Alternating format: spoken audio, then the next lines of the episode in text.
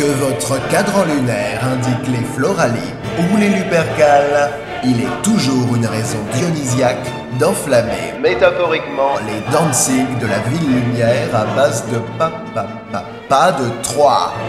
C'est l'heure où Orphée retourne Sa chemise. en un bien curieux effeuillage qui ferait presque passer son foxtrot pour une bourrée gaillarde à l'œil du cyclope béotien.